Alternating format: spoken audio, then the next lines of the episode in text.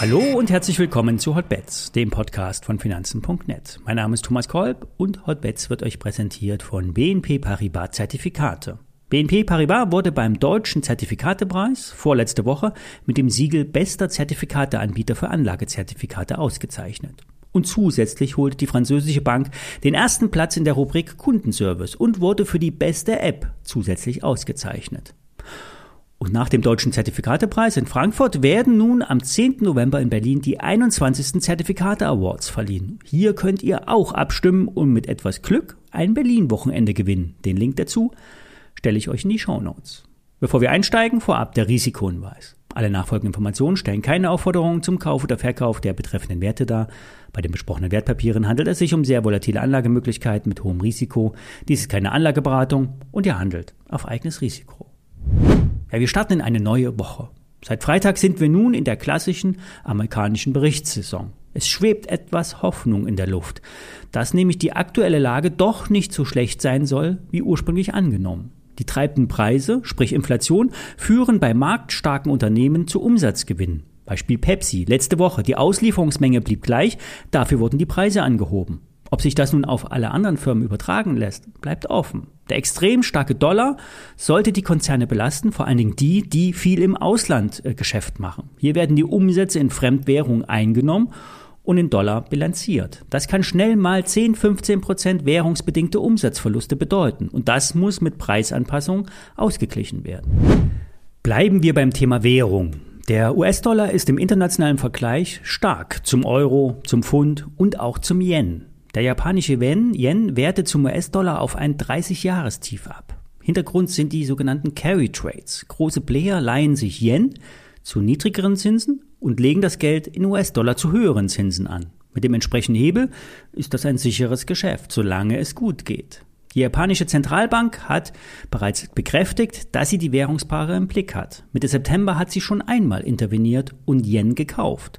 Startpunkt war damals die Preismarke von 145,90. Gedrückt wurde der Preis durch die Notenbankintervention auf ungefähr 140,90. Heute steht der Preis bei 148,90. Das ist deutlich höher. Die Marktteilnehmer gehen kurzfristig von weiter steigenden Notierungen aus, bis der Trend bricht. Es ist nicht wirklich zu prognostizieren, wann und wie stark die Notenbanken eingreifen. Der Überraschungsmoment soll nämlich bei den Zentralbanken immer erhalten bleiben. Der Trade der Woche ist ein Short auf das Währungspaar US-Dollar japanischer Yen. Der Trade, Trade geht zu 100% konträr zum Markt. Das Sentiment ist auf kurze Sicht voll bullig. Alle rechnen mit weiter steigenden Notierungen. Nach oben kann es binnen Stunden auf 150 oder sogar auf mittlere Sicht sogar auf 160 gehen. Unterstützt wird das Chartbild durch steile Aufwärtstrends, die erst bei 148 und 147 gebrochen werden. Erst dann würde sich die Stimmung ändern und eine Abwärtsreaktion einsetzen. Der von mir ausgesuchte Schein ist ein Unlimited Short auf US-Dollar japanischer Yen. Basis und Knockout ist 161,33 japanische Yen. Wer das Risiko scheut, nimmt einen langlaufenden Optionsschein. In dem Fall ein klassischer Put, Basis 140 japanische Yen. Der innere Wert beträgt derzeit bei dem Schein 0, der aktuelle Zeitwert 5,50 Euro. Erst wenn der Yen unter 140 Euro, nein, 140 Yen fällt, würde der innere Wert aufgebaut werden. Der Optionsschein ist im Vergleich zum Knockout nicht zu risikobelastet. Würde aber die nächsten zwölf Monate das Währungspaar nicht deutlich fallen, würde auch hier ein Verlust entstehen. Die WKN lautet Paula Emil 128X. Ich stelle euch beide ISINs in die Show Notes. Eine höhere Anfrage kommt von Wolfgang. Es geht um die Einschätzung zu Intel. Der Chipgigant fällt seit anderthalb Jahren von rund 68 Dollar unter ein paar Gegenreaktionen auf 43 Dollar, um dann im Mai diesen Jahres nochmal in einen steilen Abwärtstrend überzugehen. Intel steckt derzeit in einem Investitionszyklus. Es werden derzeit Produktionskapazitäten in Europa und in den USA aufgebaut. Dies soll die Abhängigkeit vom asiatischen Raum reduzieren. Derzeit wird nämlich ein wichtigster Teil der gängigen Speichermedien in Taiwan hergestellt. Der chinesische Präsident hat auf dem laufenden Volkskongress unverhohlen mit Krieg gedroht. China wird sich, nach seinen Worten, nicht davon abbringen lassen, Taiwan wieder einzugliedern, auch mit Waffengewalt.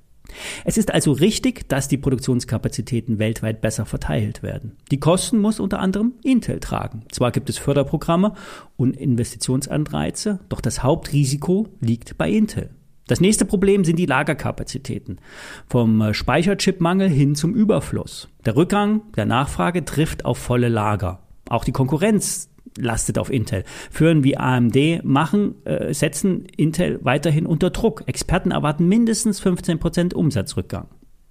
Das Ergebnis sind dann Prognoseanpassungen und möglicherweise Abbau von Mitarbeitern. Bei Intel sollen möglicherweise 20% der Belegschaft abgebaut werden.